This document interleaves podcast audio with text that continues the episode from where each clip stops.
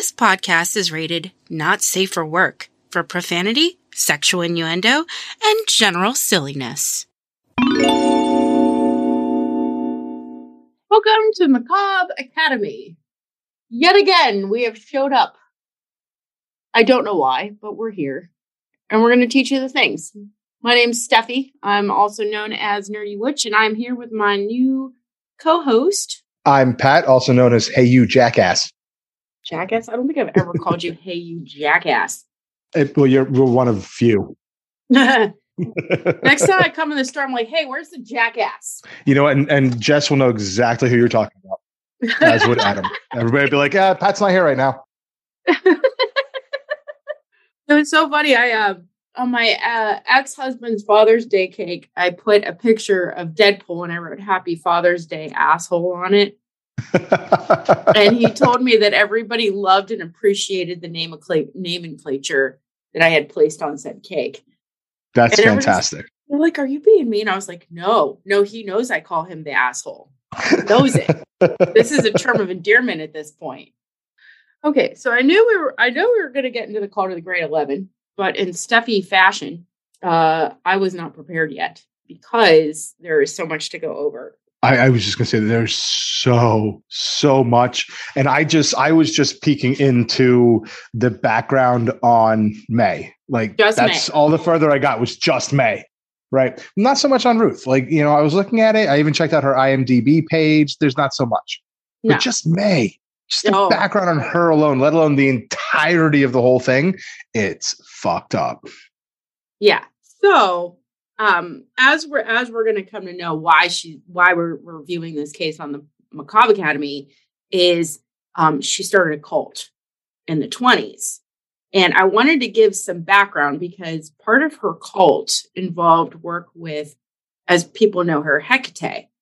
Now, I decided that let's just break this bitch down on her own, separate from the the the cult we're just going to separate this out completely because this is my chosen one of my chosen deity i have a huge tattoo of her on my forearm here. That's sexy. so much. Uh, i had i had somebody in a uh, a cult shop grab my wrist. Let me see your tattoo.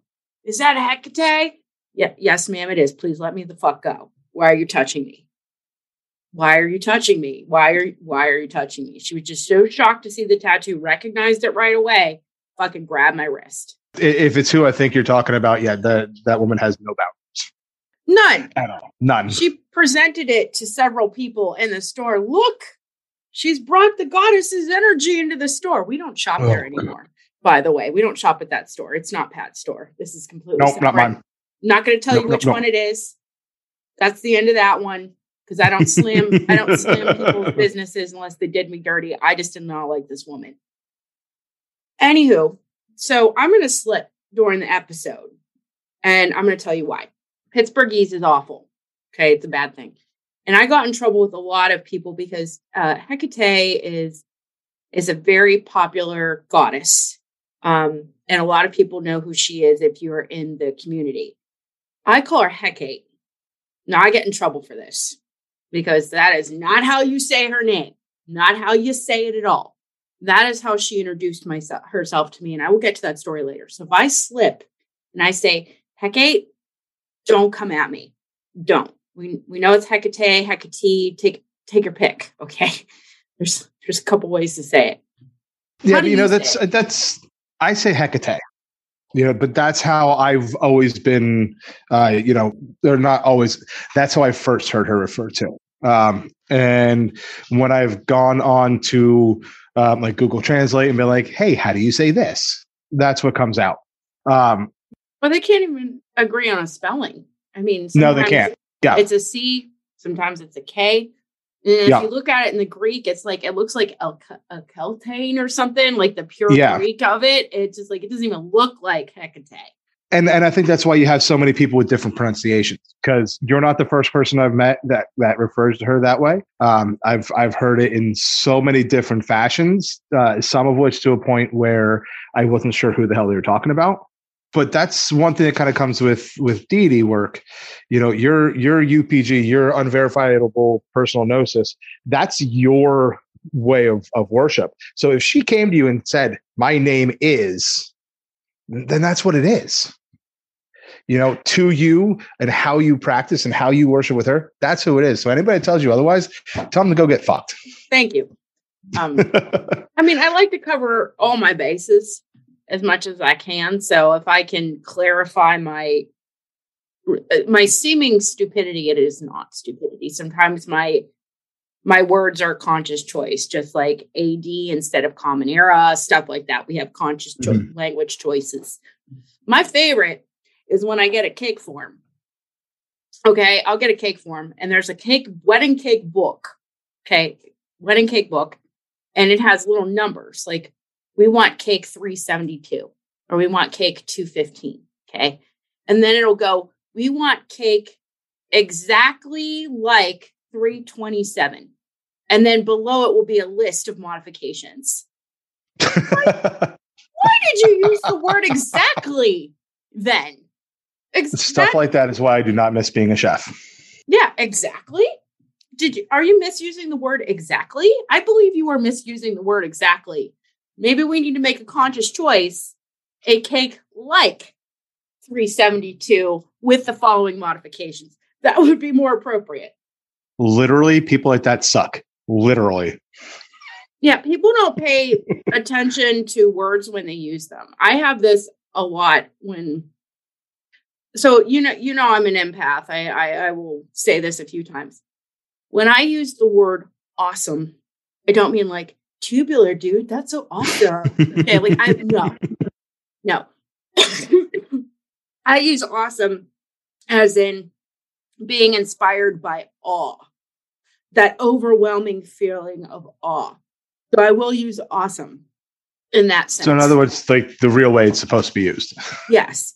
Yeah. Yeah. It's a conscious word choice. So we're going to use Hecate as a conscious word choice for me. Okay. So nobody come at me. We're, we're, we're we're we're informed words use user of the words at this point. Now, like I like I was saying, like her name in Greek, she comes to us from ancient Greek mythology, and uh, it derived from the word hekateos. Let's go with that, which means worker from afar or distant one. Okay, so we're going to repeat a lot of things that she's associated with. So this is the blanket one right now. Okay, triple moon goddess of magic, witchcraft, the night, crossroads, ghosts, and necromancy. Okay, that's that's a short one. She's the keeper of the keys, a psychopomp that can move between worlds, and she is the only child of what is it, Tineus, Perses, and Asteria, from whom she receives her powers over earth, heaven, and the sea. And um, there's this one we know her um, visuals very well like when we're talking about like Ereshkigal, Ereshkigal and uh, Ishtar and Inanna, we're not sure if that Stella of the the person with the wings is either of those people, right? We don't know if it's Ereshkigal or if it's actually Ishtar. So we don't know because it's so far back in ancient Sumeria. The Greeks are really good about writing shit down. So we know what her visuals are. And it usually comes from Greek vase painting as a woman holding twin torches from the story of of assisting Demeter while she was in Hades. That in itself is a very interesting story, and it's one I didn't know until you asked me to to kind of look into the connection with uh, uh, Hecate and uh, Persephone.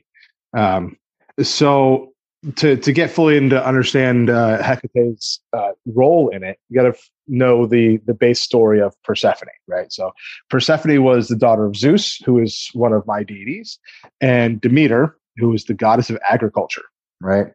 And Demeter was a little bit, let's say, helicopter mom, right? She didn't want her daughter out of her out of her sight. She was very controlling on who Persephone could be around and be with, and and all this good stuff. And we all know uh, Greek gods and goddesses; they really didn't keep it in the toga. They were always looking for the the next round. Um, keep it in the toga. Keep it in that. the toga. I kind of want to make like a little pin now where that I'm keeping in the toga. Um, so she drew the attention of Hades. And Hades just completely fell head over heels in love with her to the point of, and this is just a, a little side note to the side note, uh, a good friend of ours, uh, she works with Hades. And because of her work with Hades, Persephone has now become uh, one of her deities also because you don't get one without the other, right? Mm-hmm. The, the, they don't, the Greeks don't keep it in the toga except for Hades and Persephone. They're like the only two that have truly formed a marriage of of what you would expect a marriage to be. They don't sleep around. They don't uh, they don't go banging on every door that comes uh, comes within their reach. They're they're truly very loving and very connecting to each other, uh, which is really just the the personification of Stockholm syndrome, right? So. Wait, you took something beautiful and then you went Stockholm. I'm good at that. I ruin things. You ruined so, it. So Hades her as a bride. Should be Stockholm. It is kind of. hold on. Let's go a little bit further before you say that's what a marriage should be. Okay. So you know, I'm quoting you from 30 seconds ago. Yeah, but then I bastardized it by calling it Stockholm syndrome. In that one, I was talking about their their their monogamy and their faithfulness and, and their love for each other, not necessarily their origin story. So Hades became head over heels in love with her. Well, let's ignore the fact that technically it's his niece. And he knew that Demeter would never approve, right? Because Hades, underworld, kind of seen as the black sheep of the, the Olympian family. And so instead of going to Demeter and talking to her about this, he went to his his uh, little brother, big brother Zeus, and was like, "All right, bro, let's figure something out, right? totally in love with Persephone. What can I do to convince you to bring her my way? So they talk it over, and Zeus agrees, You shall have Persephone, and he kidnaps her. He kidnaps his own daughter and gives her over to his brother to marry. Only the Greeks can think this is a great thing to do, right?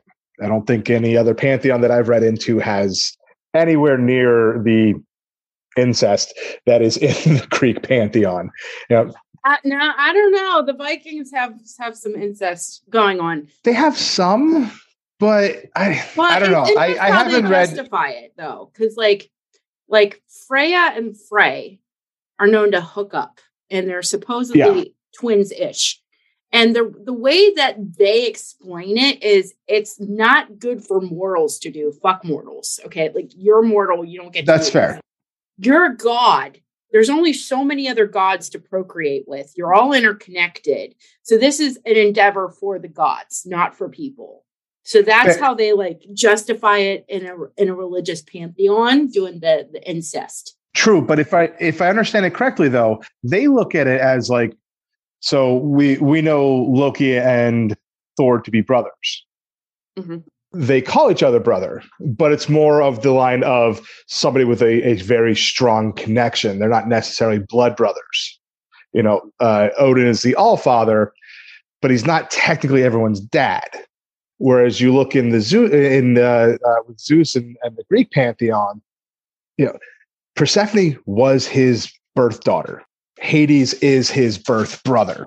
So there's that that little bit of of questioning. You know, is it is it phrasing or is it direct lineage? Um, Hecate, as I can understand it, we'll just throw this little side note in, is not in the direct Olympian line. So she would be more considered like uh, Zeus's cousin. Yeah, so she's put a little pin in there that there, yeah. but we're, we're going to take her out of the the weirdness side to it. Anyway, we're getting into a whole different conversation. So anyway, so Zeus kidnaps his daughter and hands her over to Hades. And this is the first time that Hecate crosses into the story because being a psychopomp, she was there to help uh, Persephone transition from uh, the mortal and the living world to the dead, right? Um, and this is why later on uh, Persephone can't go fully back to the living and and to the top side because she's eaten now. She's eaten of the fruit of the dead, which is uh, pomegranates. Uh, I kept seeing the number six, as in she ate six pomegranates. I didn't see if there was significance to the number or not. So I'm going to assume there is. Otherwise, it wouldn't be added into the story. They would have just said, "Yo, she ate some pomegranate and done." So I'm sure the if six has one. Uh, you're okay. yeah, one, two, that's fine. Six, come on, girl, that's a little much. Yeah, you're definitely not going to six pomegranates. You're in it. Six pomegranates, you're going to hell. Um, which I mean, we joke, but that's kind of what happens, right? yeah. so right. not only did Zeus kidnap his daughter, he kept it from Demeter. And everybody kept it from Demeter. She had no idea what was going on. So, uh, for all she knew, the story was that her daughter just said, All right, I'm out, bounced. She just left. Not exactly the case. And Demeter didn't buy it. So, she went out and she found as many mortals and gods as she can to help her look for her daughter, one of which being Hecate. Hecate was smart enough to be like, mm, I'm, I'm staying out of this drama. Yeah, yeah, I'll help you look. I'll help you look for your daughter. Not a problem. We'll, we'll look for her I'll join I'll join the search party. You know, everybody realized that that shit was going to hit the fan when Demeter found out what was really going on. So everybody kind of kept it quiet from her. Uh, eventually, she put two and two together, and she went on strike. Which, being the goddess of agriculture, meant Uh-oh. there, you know, drought and famine. The gods couldn't eat and drink, mortals couldn't eat and drink, and shit got bad for a while. Uh, eventually, they all kind of sat down and said, All right, here's the deal. This is what happened. This is why we did it. Can we reach a middle ground? And the middle ground comes out that six months of the year, Persephone lives in the underworld with Hades. Six months of the year, she lives above ground with her mom. So that's why she's she she has that really unique kind of facet of being a goddess of death in the underworld and of life.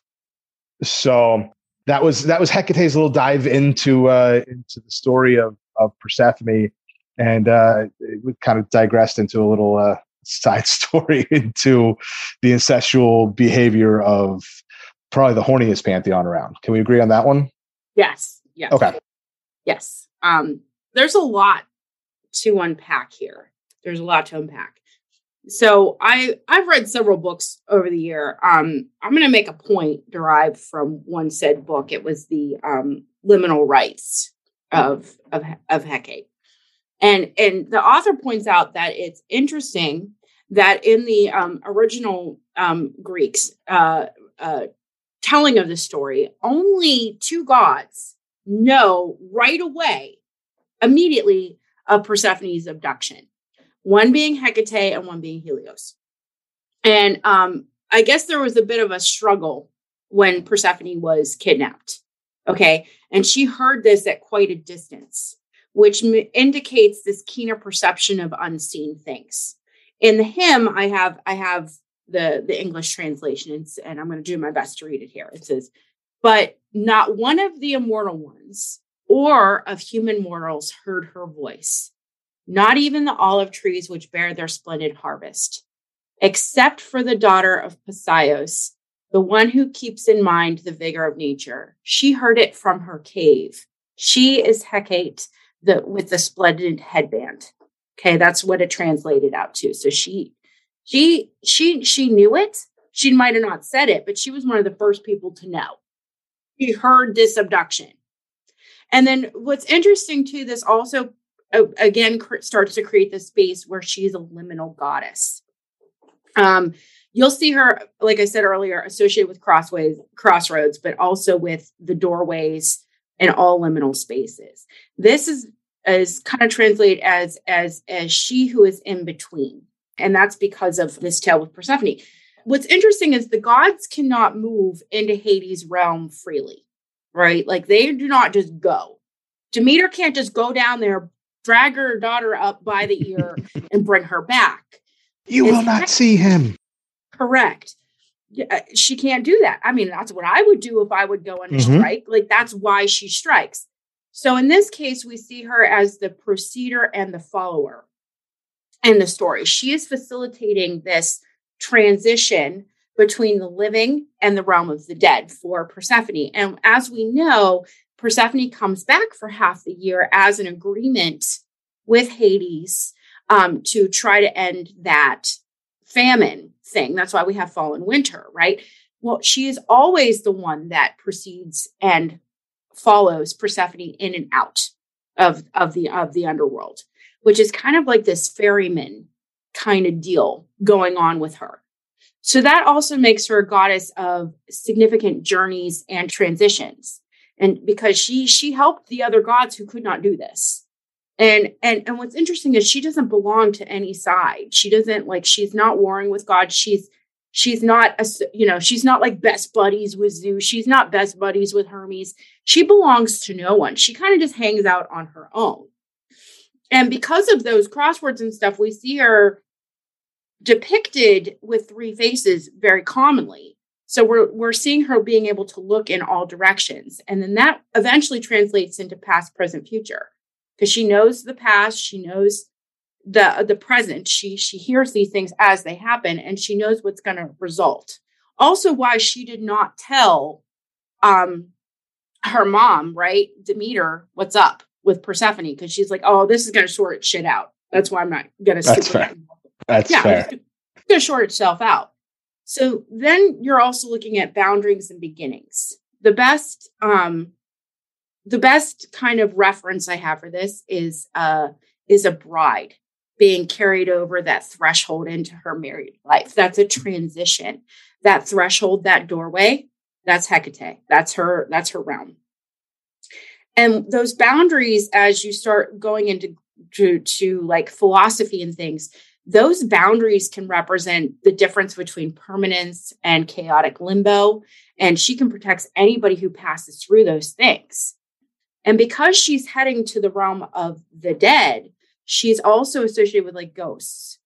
And that will lead itself naturally to cemeteries because she sits at that boundary between life and death, hanging out there.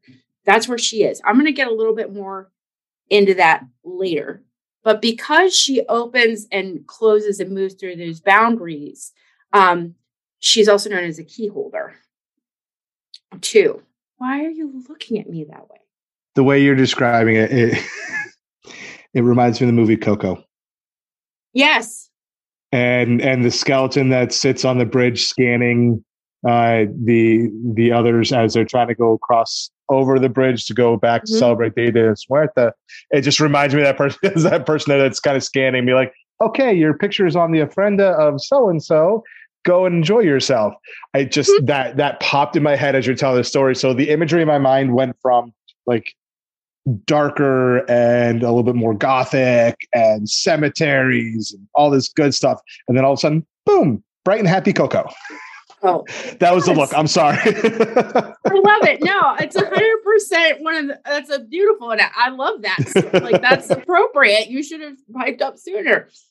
I I the reason I wanted to hammer this home is because we we we called Hecate at at Samhain, right? Yep. So she's technically a death deity because she sits between the boundaries of life and death, not yep. because she is Hades. She doesn't rule over the underworld, right? She is not the god of the dead persons or the dead place, but she has strong associations with the dead and the souls yep. that move through those spaces. So that's what makes her a death deity. See, that's why that's why I was glad I saw and you used the word psychopomp earlier because I was mm-hmm. I was going to ask you about that. I've never actually heard her referred to as one, but as I was doing, you know, reading over some things going through this, I was like, man, I wonder if she would be considered a psychopomp. And the way I understand it all, it would, but I've never actually had the opportunity to to ask and talk to somebody who works with her if that's how they see her. I'm trying to look up the definition of psychopomp for those who do not know. So a psychopomp is someone who guides the souls of the dead. Yeah. 100%. Now, I'm going to break this down even more, which is why I'm telling you to put pins in it. So you're going to have to hang in with me. Okay, this is a journey we're on. It's a it's a deep journey because this is this is half my journey, right? This is how this information unfolds. So our earliest records of Hecate come from Hesiod when she assists the Olympian gods against the Titans right? The big players, right? The, these primordial forces of nature, these, these ancient gods of chaos, right?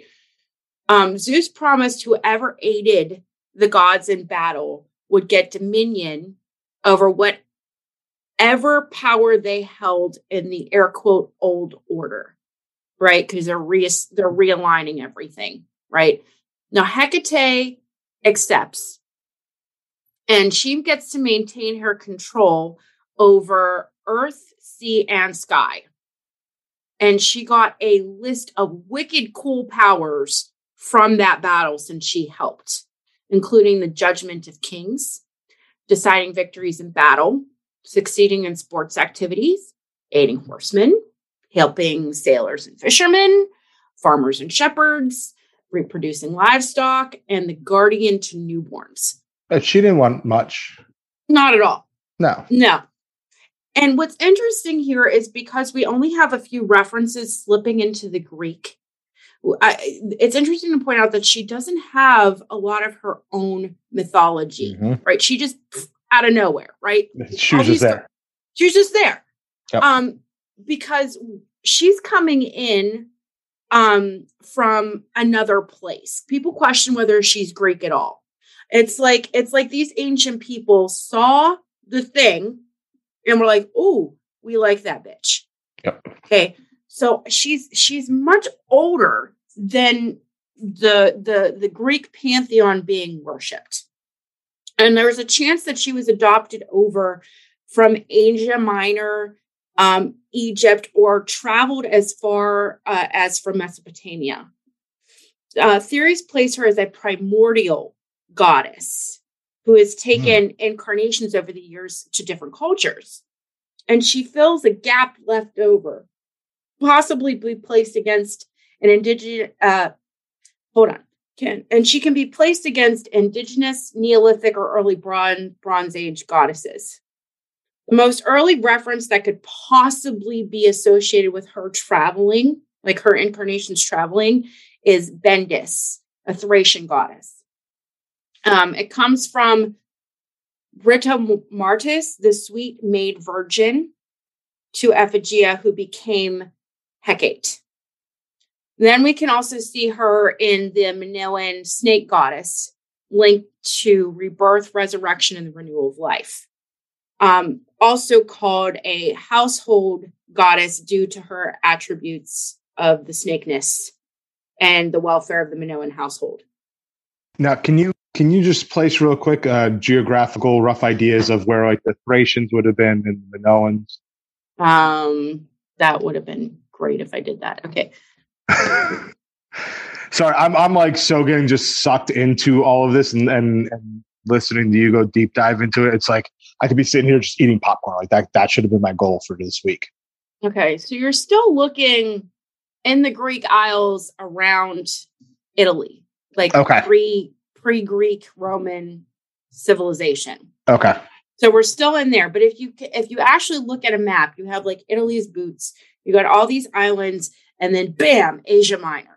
Okay. And Thrace is Thrace, where the Thracian thing is sitting in the triangle right above them. So you got Italy, you got Asia, Minor on the right, and then Thrace at the top of that triangle. okay. Like, that is that Okay. area. Okay. So it's right there. And then as you know, like Crete is is the fourth point of that if you head south, farther Yeah. south.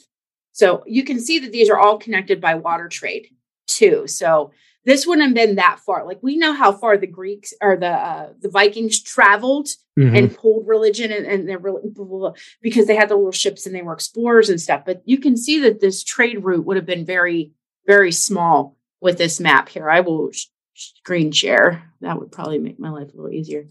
But bam, screen share. There. Boom shakalaka.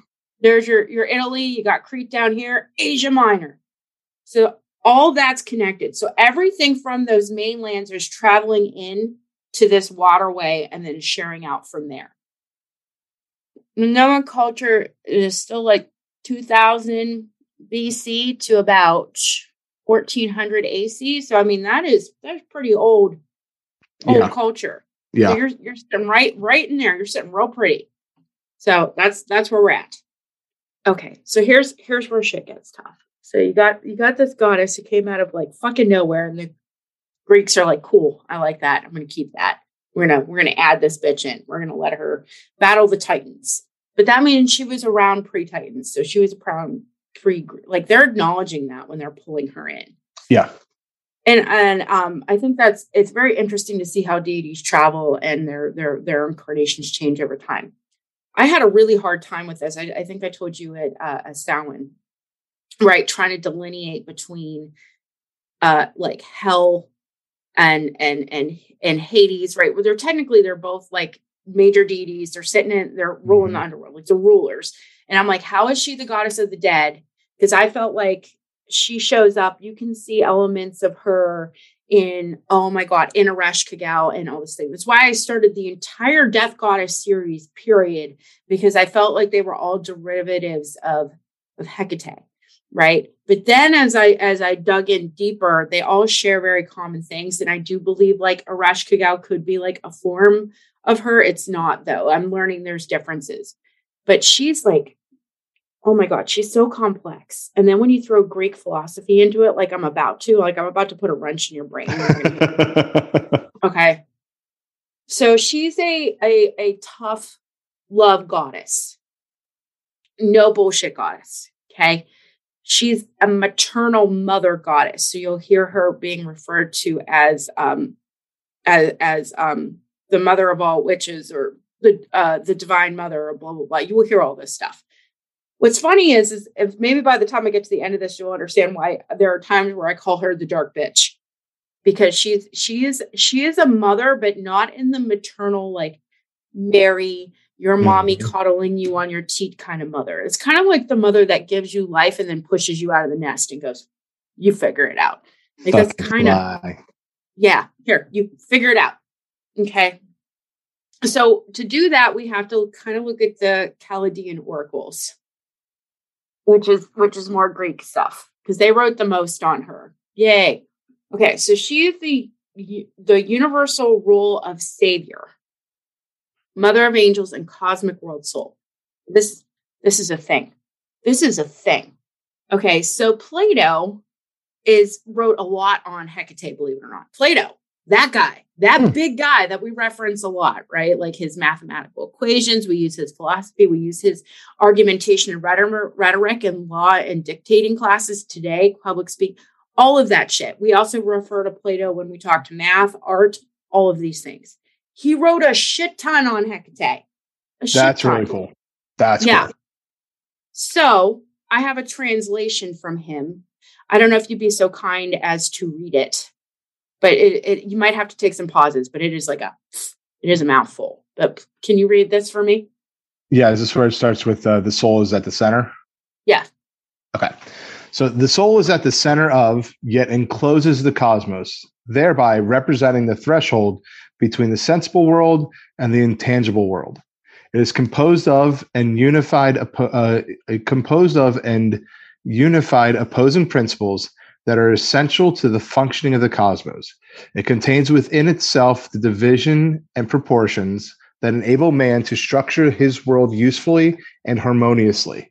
It plays an essential role in the development and recognition of correct opinion and knowledge.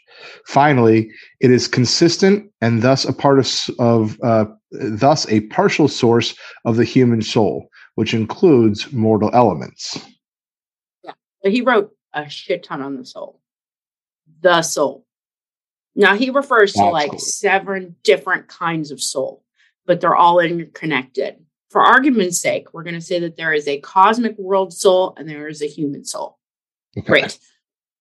So Plato and Platonians, I believe are his followers, are called Platonians, um, believe in a multifaceted intermediary between the two worlds, the worlds of gods and the worlds of men. Okay, those are the two main planes that we're talking about.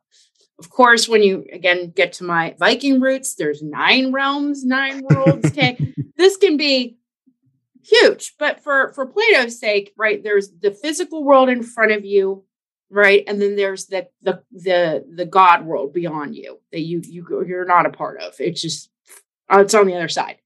Okay, there can't be any yep. gaps or discordances in the universe. Everything has to be interconnected. The, nothing functions independently of something else.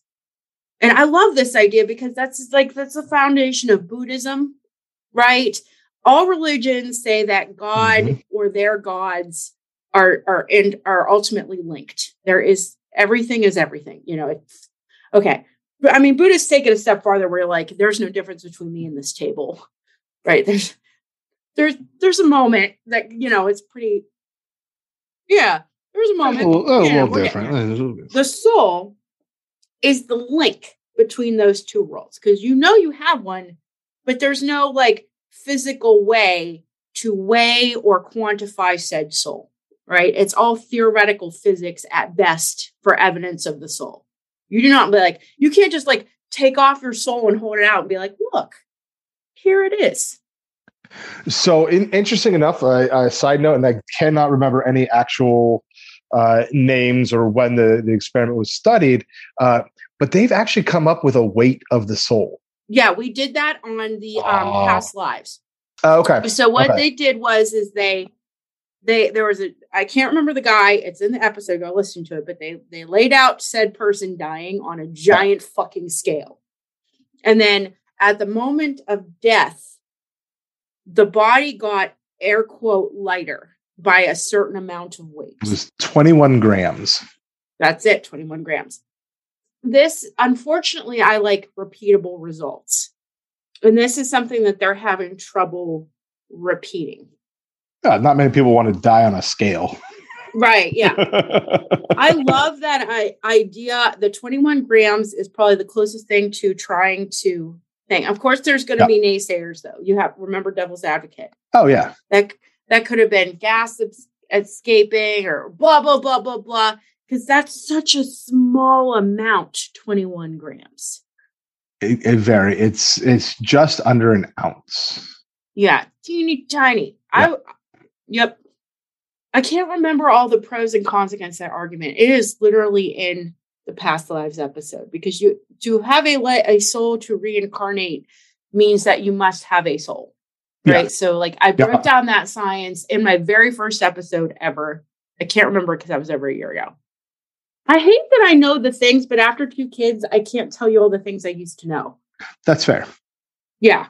I just remember there was a counter argument as to why there there the science of that one was questionable. But I love the idea of it. I, I, I think you're you're the first one with gases. I, I when I first heard about it, I looked into it. and I just read it briefly.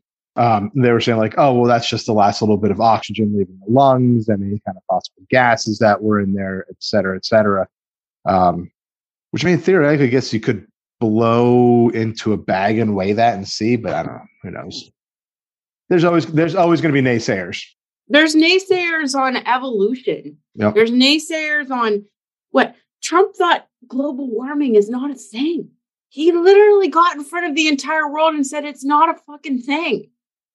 My dad decided to throw science at me because he believes the Bible, the Bible world is only 2000 years old. So it's a shame that all the carbon dating in the museum is wrong. The man is, it was a CEO for a giant company, three away from the head top owner. Okay. The man made six digits a year. Okay. And he's telling me that carbon dating is a lie and he had science to prove it. The world is flat. Oh, I love the flat earthers. Oh, oh, they're so good. There's nothing crazier these days than flat earthers. And anybody who took offense to that, you're welcome. I hope to touch on the flat earthers one day. I, I want to have this. I want to have the podcast on the flat earth. We're going to get there. I'll tell you what, that when we do that, I will take on the role of flat earther. Okay. I will I'll, I'll be the one that argues that it's real. Okay. Anyway, let's let's double back to the soul. All right, back to what Um, matters. Okay, because it's the main link between these two worlds, right? It's you know you have it, but it's intangible. That the world of gods is intangible. Blah blah. blah. They're they're saying that's the link. They're also saying that the soul is inherently feminine. Not that we're all women. The soul itself is feminine. Like i- i- if you were doing der die das, like in German, it would have a feminine pronoun Oh, okay, I got you. I got you. Okay. because of its act of creation, transmission, fertilization, and bearing life. Those elements make the soul inherently feminine. That Makes idea. perfect sense. Yeah. Now, our souls are pieces derived from a cosmic world soul that connects everything, the soul that is everything, right? And that um, comes from an all father, according to the Greeks. Now, they don't say Zeus. Okay. Plato never says Zeus. Mhm. He says explicitly all father. And he represent he he he said this particular All Father is absolutely transcendent and untouchable. That this this ultimate creator, okay? And Hecate's job is to assign every living thing part of that soul. She so she is known as an ensouler because she has access to that because she is liminal. She is in between. So she gets that cosmic world stuff. She puts it in, you know, she grabs it. That's a soul, that's a person. She puts it in some in someone or something. Anything that can have a soul, she ensouls it. That also means it's her job to move it. So once you die, your soul needs moved. So she's going to remove move it around to wherever it needs to go. In that sense, she's a mother. Okay?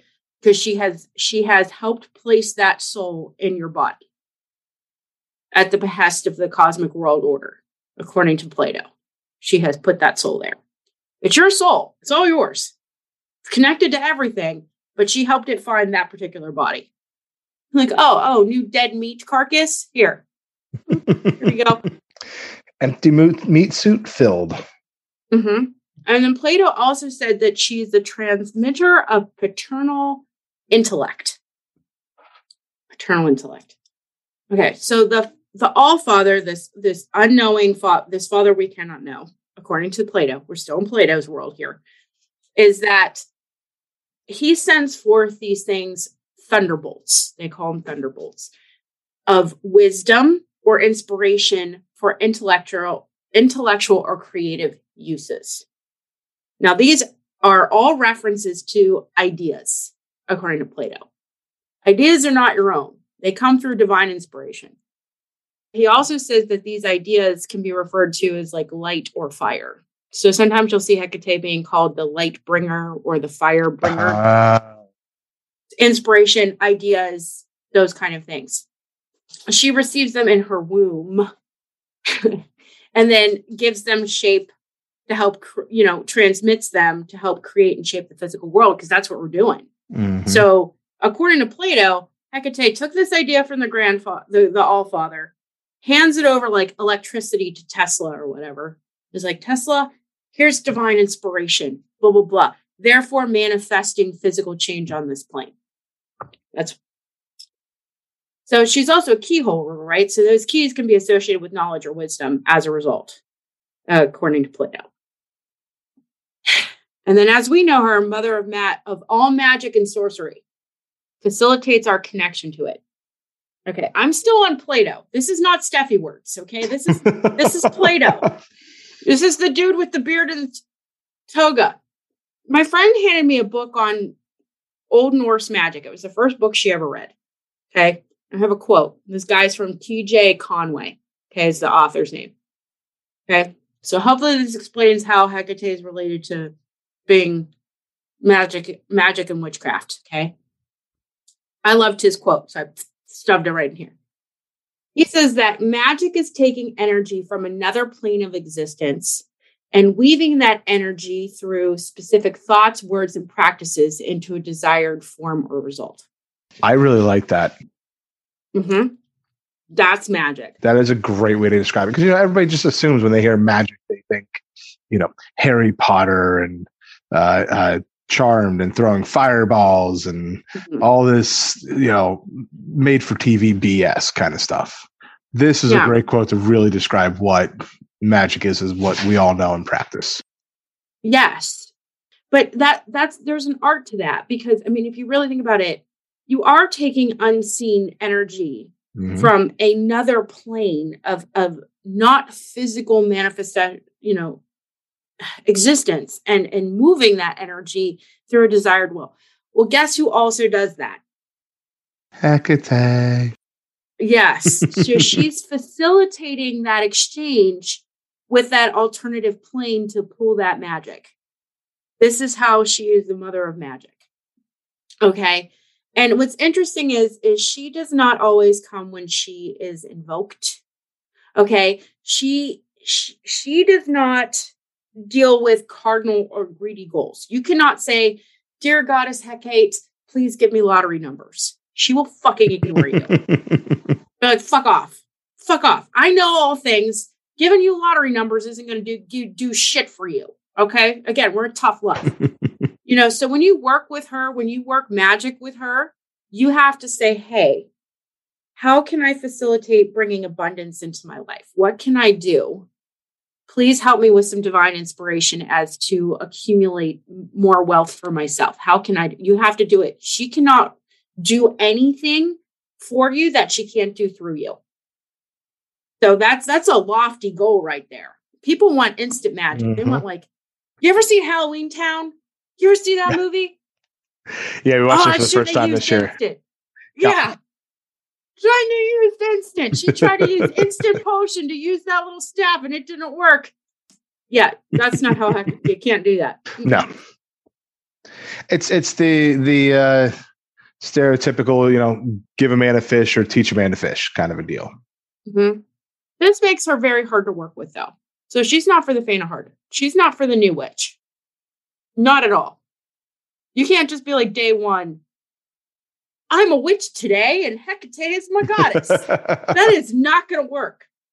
Not going to work. Un- unfortunately, we see we do see a lot of of young practitioners, and, and I mean young as in uh, experience and not necessarily in actual age. Age. Um, you know, a lot of these, a lot of these dark goddesses and death goddesses and and whatnot, and you know, I'm going to include my my personal patron deity, the Morrigan, into this one. Um, you know, they, they've somehow gotten this fluffy bunny kind of aspect and, and thought to them, and people tend to ignore the fact that you know they're they're older uh, mythos and and they forget that they can be some bad bitches that are going to teach you a hard lesson, and they just want to think it's all yeah. So you know, mm-hmm. some of the stories have been really bastardized lately, and and it's it's unfortunate because uh, I I, am sure uh, uh, Hecate and the whole lot of them are just sitting there like rolling their eyes, like, "No, I'm not going to help you find the love of your life. You're 15, or, or you know, we're not going to try to win the lottery. You're 12.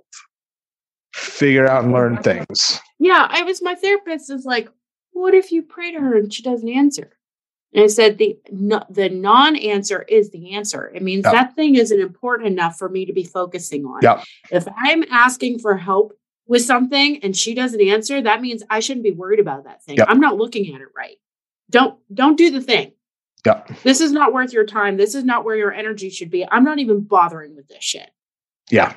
It takes a level of maturity to get there. So you have you you have to have that to work with some of these heavy hitters like this. Agreed. Heavy hitters. Agreed. Yeah. Again, the the Morrigan is is very very similar. You know, it, it's it's it's the same. You know, if I'm I'm trying to work with something, look at something, or get something, and and you know it doesn't come, it, it's because she's saying the same thing of no, this isn't where it's supposed to be right now. This is not what it's not what you're going to have, what you're going to get, what you need.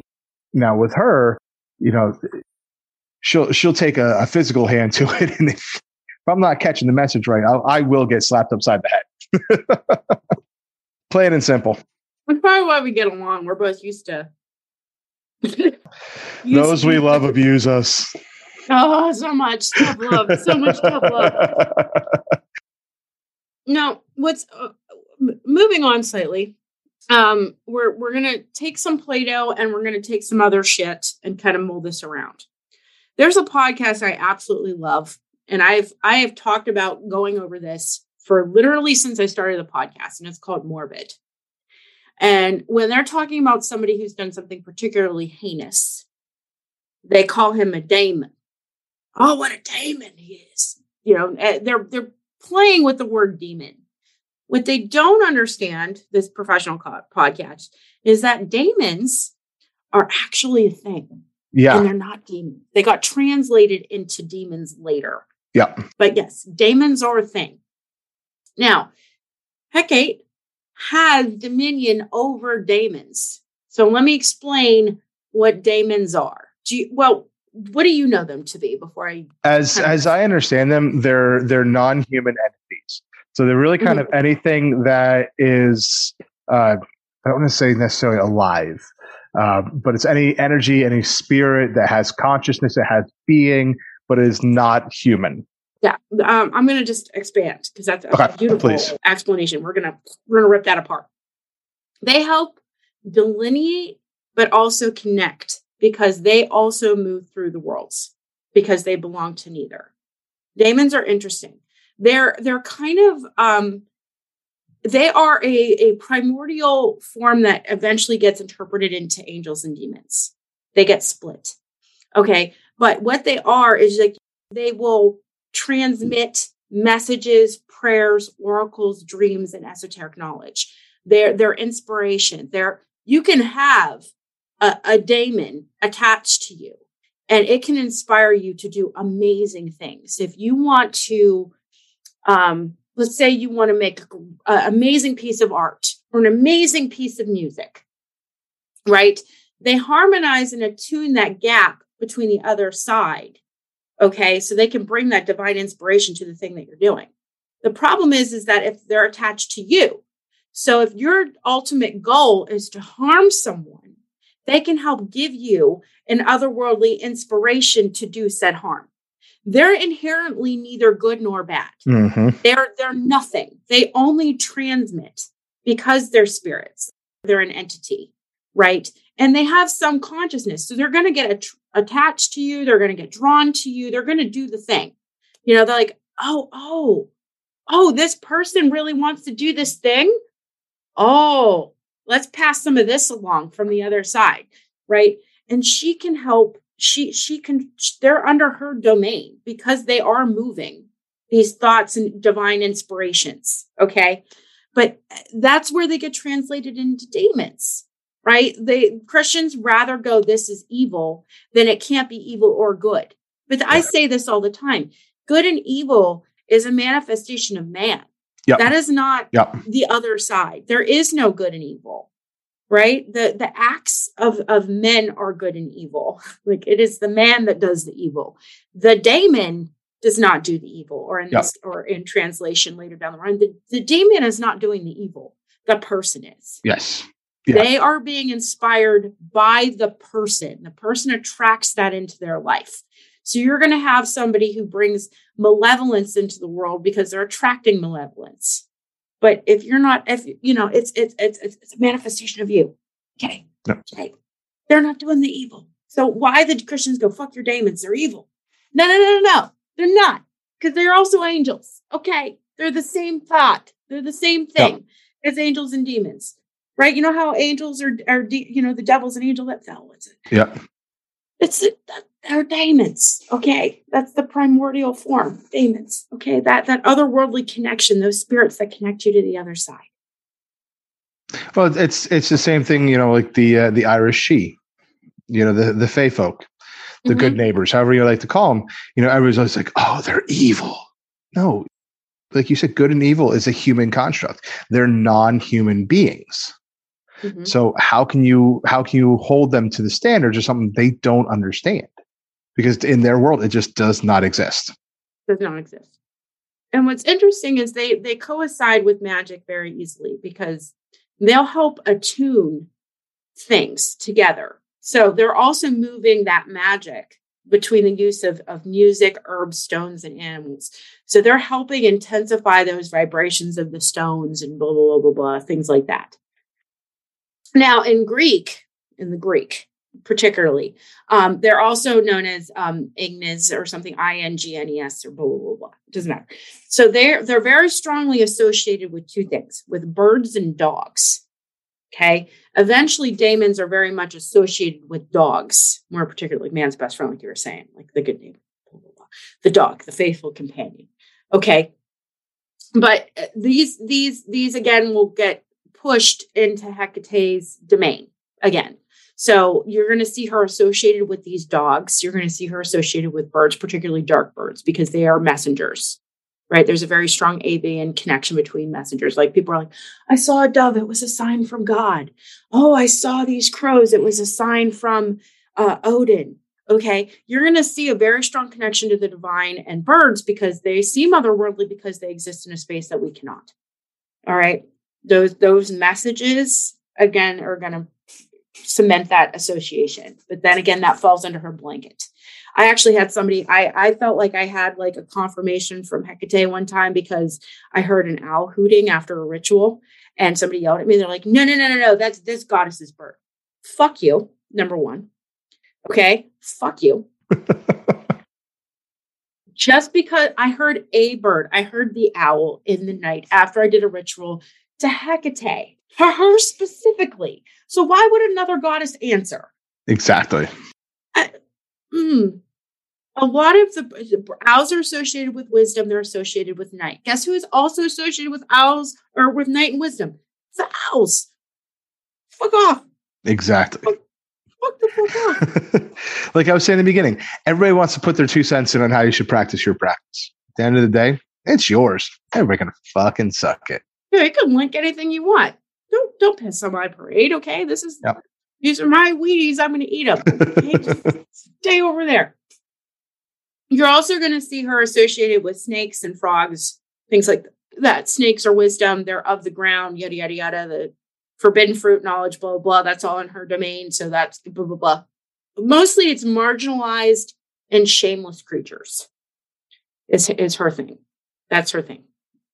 Um, horses get lumped in there somehow, but I don't know if that's from the Greek thing with the with the the the horseman thing from the the the Titan battle or what. But horses are her shit. I'm not going to break down horses right now.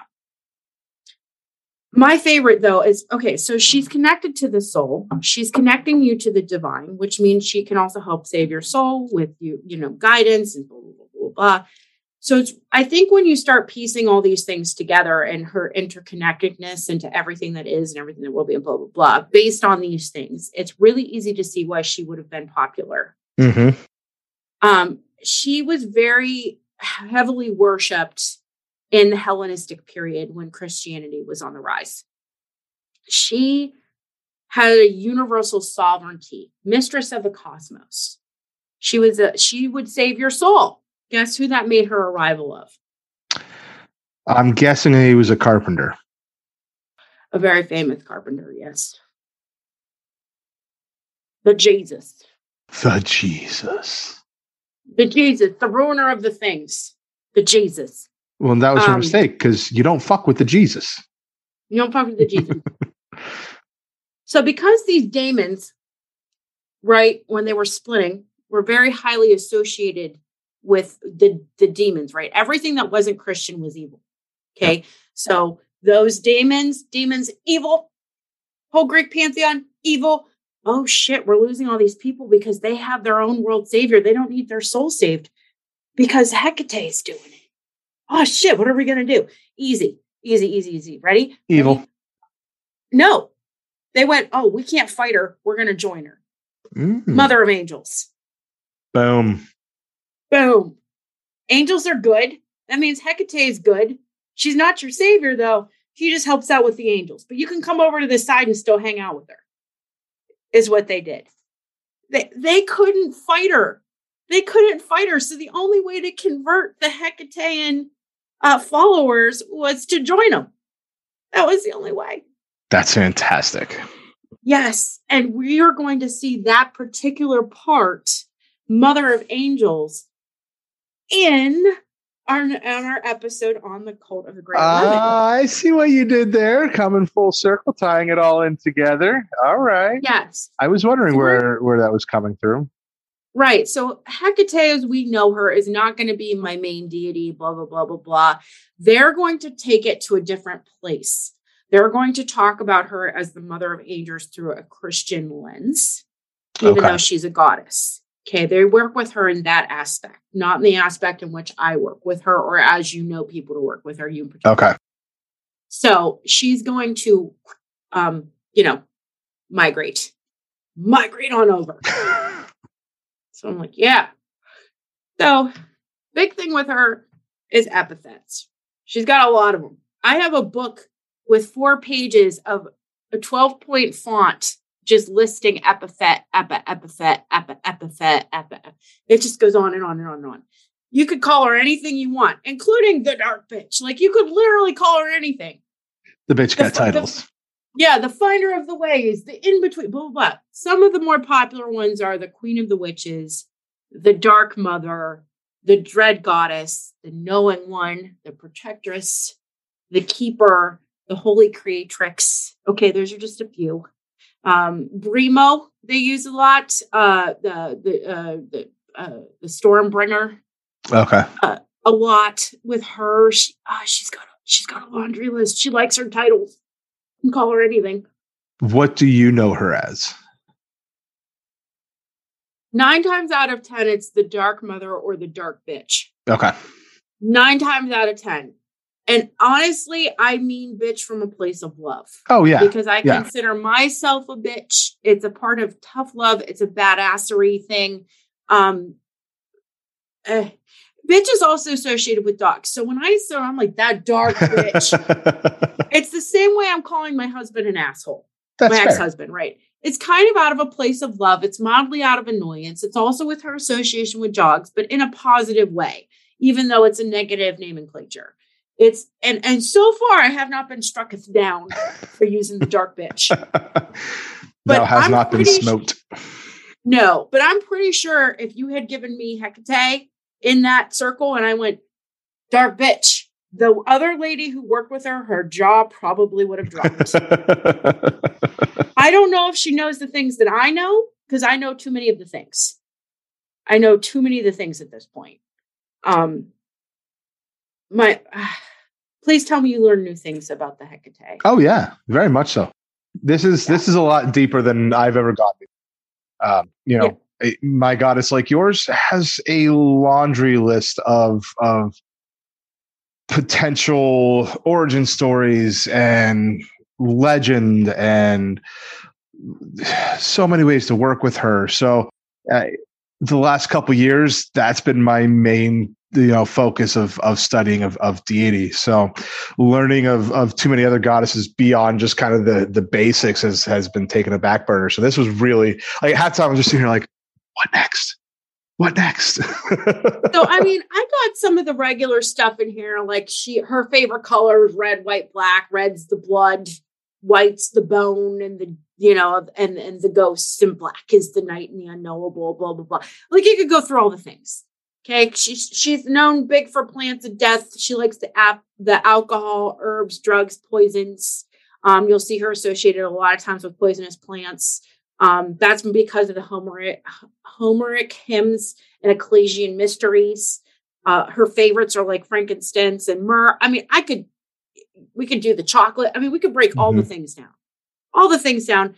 Um, you know, she, she, she, uh, one of her symbols is the fucking dagger because it cuts away delusion, gives away empowerment, blah, blah, blah. Rope is one of her symbols. It's uh umbilical cord of life and rebirth. It's also a lifeline if you need saving. Like we we could do that all day. You got the torches, you got the fire, you got you know cemeteries. Um, uh, oh, there's so many things. I feel like you can just go look that up. Like that's Yeah. everybody's got that information. You don't need that for me. One of my favorite ones that was kind of hidden gem in one of my books is that the association with the earthquakes and the storms. Um, most people think that her arrival and her departure were marked by earthquakes and storms because um, the our plane was not meant to hold the gods for too long, and she is so immense and so powerful that if she comes across our plane in any great meaningful way to to inhibit change or to move souls or something, something major is going to result in earthquake or a storm. So they call her the dread goddess. And that's also the, those storms and things she's associated with unabashed justice be, justice as well. Because she's the knower of the things she sees the things and she can she can bring kings to their knees. Like she can obliterate anybody if she really wanted to. It's just what's crazy about her is it's it's like i think with any with any deity that is all powerful in some way or form is having all that power and not using it Mhm. you know like you know the things so you know you almost never need to step in you know kind of deal but that i think that's kind of that's kind of it for my notes on on things i wanted to discuss because i was trying to get into the most obscure shit that i could and then try to explain how she relates to the cult of the great 11 with the angels Mhm. Yeah. we'll see her pop up again in the cult of the great 11 Well, I got to say, you know, I I always get a little pissed off when people are like, "Oh, Hecate and the Morrigan are like the same goddesses, just in different Yeah. pantheons and different names." and I never understood how people could make that assumption. Well, I did too. Looking well, and, and but too. looking at some of the stuff, like the the little stuff you have at the end, and just like the the stuff that's like just surface deep and not a deep dive. I understand why people make that association when they don't, you know, when when they remain ignorant. You know, ignorance yeah. in the in the, the the the technical definition of it of just not having the knowledge, the information for it. So I can I, I understand that a little bit better now when you you know looking at the full deep dive is still like no you're stupid that's not real but but no, even to no, the point of like even to the point of like uh, the colors of red white and black same mm-hmm. colors so you know on the the quick look i can see where the the new practitioners be like oh they're the same godhead well, my mm-hmm. one of my favorite stories of the Morrigan is for watching her washing her cunt over the riverbed right? And she's straddling two lands and she's yep. not of either at that moment when she's washing her bits, when she lays yep.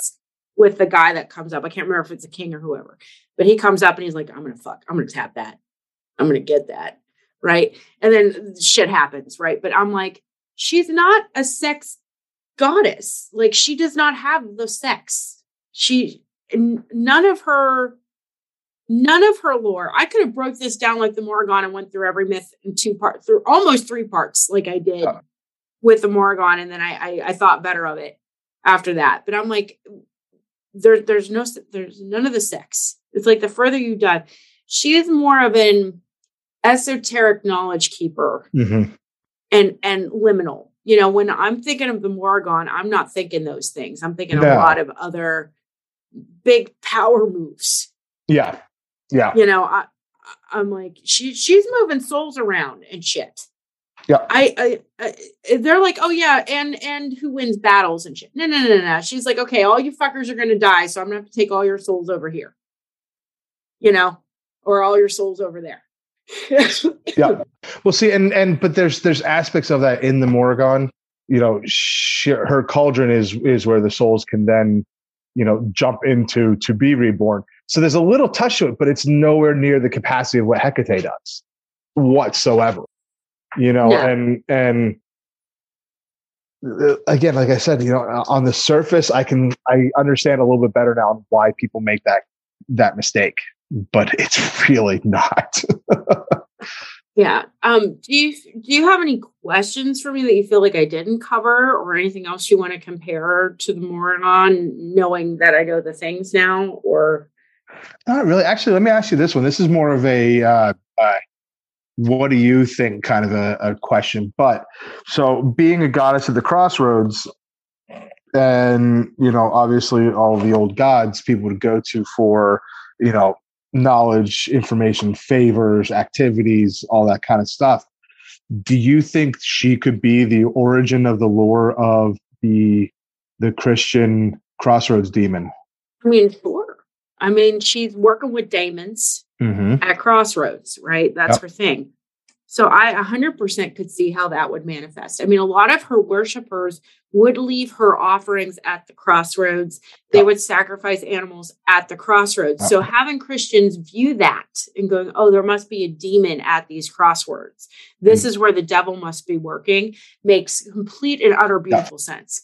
Because this is this is laying right. They, they're they're in bed together Hellenistic uh, practices of this in early Christianity. 100%. 100%. 100%.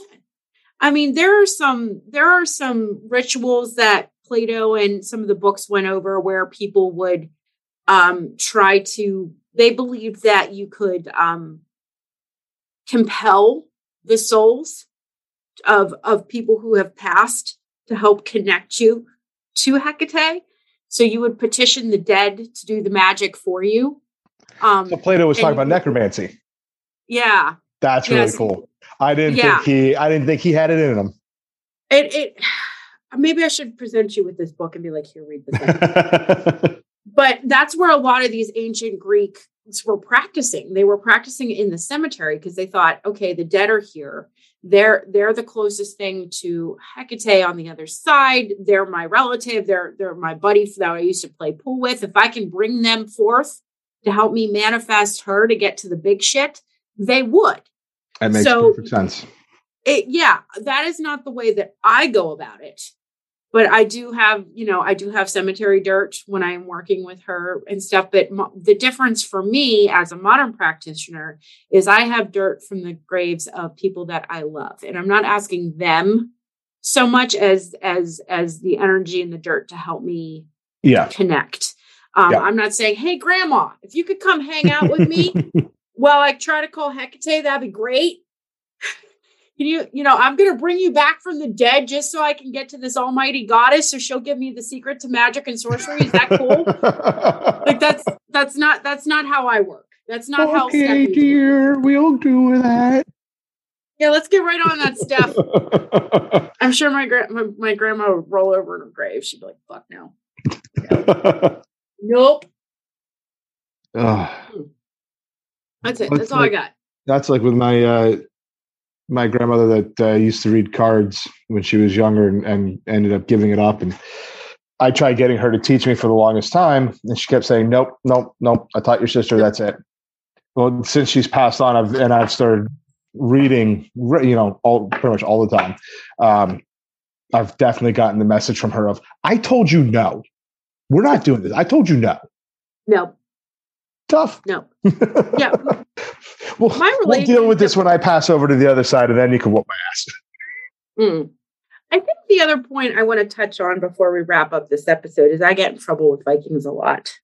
I get in trouble with Vikings a lot. I do. I do. I get. I, a big shocker. I'm a rebel. Big shocker. They're like, how can you say that you're a Norse pagan? How can you say that you're a Viking if Hecate is your sovereign? If she is your savior, how is that even fucking possible? Right? They're like, there's no way that you can work with the Norse and with her. There's no way, right? Yes, she can. Yes, she can. In in Stephie world, right? Because she is the dark bitch. Okay, she's the dark mother. Uh, the message I got from her, and I'm not going to go into the deeps of my spiritual practice or whatever. The message I got from her from working with her is like, Steph, I'm here for the big shit. I'm here for the important shit. I'll transmit your messages as per my job, but I cannot come running every time you trip over a broken shoelace and start crying. I cannot help you with all of this little shit. And she was the one that actually pushed me into Norse paganism. She said, This is the set of gods that you need to work with to get through the day to day shit. I'm not here for this. This is not my job. Okay. I'm not doing this. If you want to empower yourself, if you want to, if you want to do these things for yourself, you're going to do it by working with these people. Because I cannot be here for every little, you know, cup of spilt milk. I Yeah. can't be here every time you need a little tissue. Okay, that's n- uh, no. I'm the. I, that's not no. That's not the kind of mom I am. I love you. You're under my umbrella. You're. I called you to be one of my witches, but yeah, you gotta you gotta go make some other friends. so that is that is how she is not. She is not any of the deities in those pantheons. Just like how she's not your Morrigan. She is not Freya. She is not Odin. She is not she is not Loki. She is not, she's not even Hel. She's not even hanging out watching over my loved ones. Okay. She moved them there, but she's not hanging out with them down there.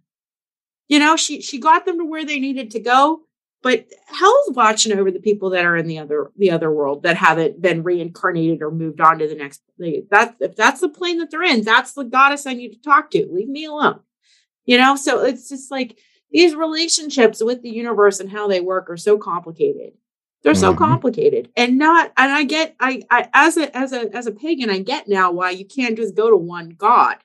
Because i went from from christian to atheist to agnostic to having one god goddess. I went back to monotheism again and just decided just to work with hecate because she's the only goddess i heard. She's the only one that called me to work with them. And then she pushed me to go fuck steph there's more. There's so much more you don't know and you need to know and now I get why there is this huge pantheon of gods and entities that move around the world. And whatever the fuck you call them, there there's no way that there's just one. You, not not one can do everything for you. and and that's the nice thing about being a pagan you know eh, the basis to it is acknowledging that there is more than one god that there's more than one pantheon and you know we we don't have to be exclusive. You know, I, I always think of um, uh, Aladdin when I think of this, and and the genie songs like try some of column A, take all of you know, try all of column B, and that's really what it is. You know, I I'm an Irish pagan. I know very little about it because there's so much to learn. Right, it, it's a very long process to to be really good and, and knowledgeable on it. But I still work with Zeus because he came knocking, and you know what? It's good to have a bro around every now and then. When I need uh, uh, help making a decision, I turn to Thoth of the Egyptian pantheon. You know, my wife is a Norse pagan. Loki hangs out at our house all the time. So, you know, and and the more you you open yourself up to the possibility of more than one being around, life's just so much more fun. it is. You could also get rejected by God, God in a way. We've had this conversation yep. before, but we're gonna I'm gonna throw that in there because just because you reached out, you're like, Steph, this sounds great. I want to go work with Hecate. And then you go out there and you're like, Mighty Hecate, I am here. Blah blah blah. And nothing no. happens. no, yes. Uh okay, try somebody else. Because when I went Norse, the first thing I went to was I went from Hecate to like, hey Odin buddy, what's up? And Odin, and again, in my interpretation of my my practice, I got, hey Steph, uh, not right now. Yeah. Not right now. I'm not I'm not gonna I'm not ready to work with you. You're not ready to work with me, not right now. So I got a, a lovely like push to the side. Like Odin was like, Yeah, you you know, you can talk to me, but I'm I'm not you're you're you're not ready. We're yeah. we're not gonna have this conversation. So I I did get rejected by one of the first gods I reached out to in the Norse pantheon. I did. It was just like a mm, nope no, nope. Now, and and here's a, a good side note to bring up to anybody out there that is just starting deity work. You don't have to work with the guy with the deity just because they come to you. You can be the one that says no. That's okay. You don't have to. We get a lot of people like, oh, well, I guess I'm working with so and so now because they came, and it's like, no, you don't want to. Don't do it. It's that simple. They're a god. They'll be okay. All right. So I, I think we're gonna wrap wrap up our little roundtable discussion on the the Hecate this week so we can dive into May Otis Blackburn and the cult of the Great Eleven dun, dun, next dun. week. Yes, yes. Um, that being said, I left my non-offensive dares in the other room for when I was typing up my notes on the Okay. Well, you grab that and I'm gonna go get my dare from last week.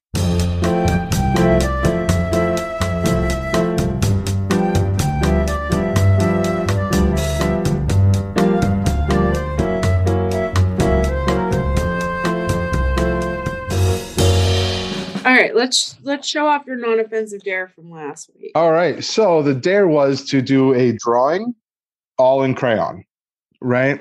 So let me preface this with I used to fancy myself a bit of a drawer back in the day. And the beginning of the beginning of the pandemic, I I dabbled back into it. I've had a lot of fun with it. Crayon has never been my method. so it's kind of rough.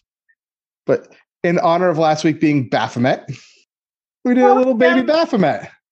I love him. so chubby. Yeah, little chonkers.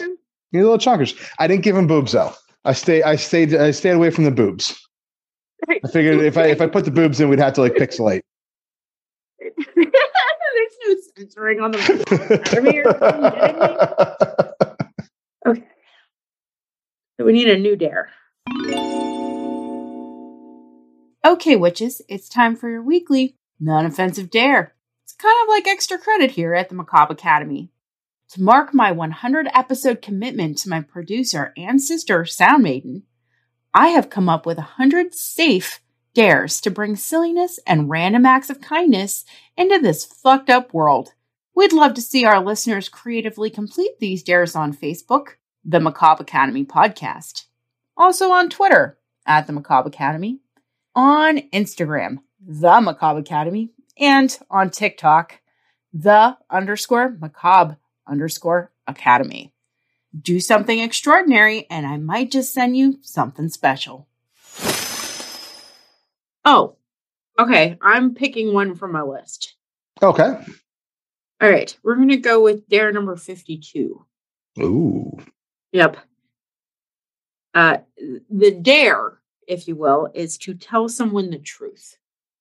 No, I'm good. We're done. Your truth could be this podcast sucks ass. You could tell me that and it'd be the truth.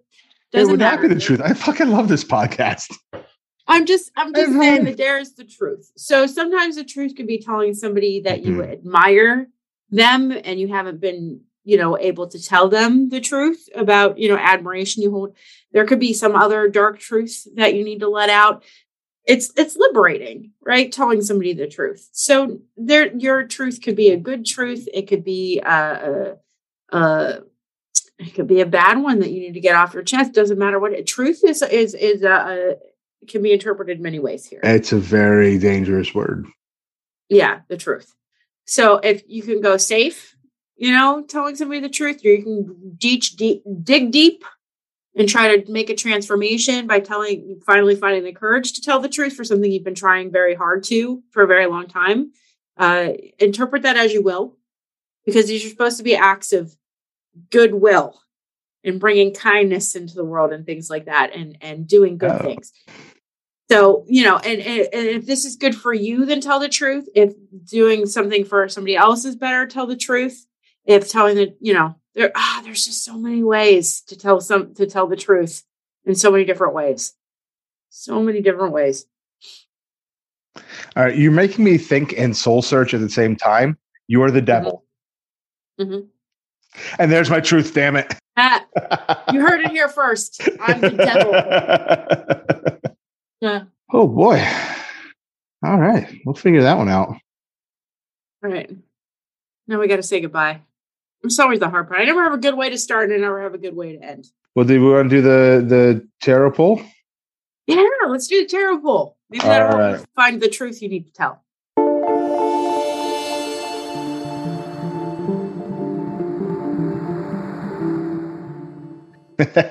well, actually, I think this is uh, this was kind of a fun message to come out. So I I reached into uh, the box of uh, where we have the cards that are in the house. You know, most of my decks are at the shop now.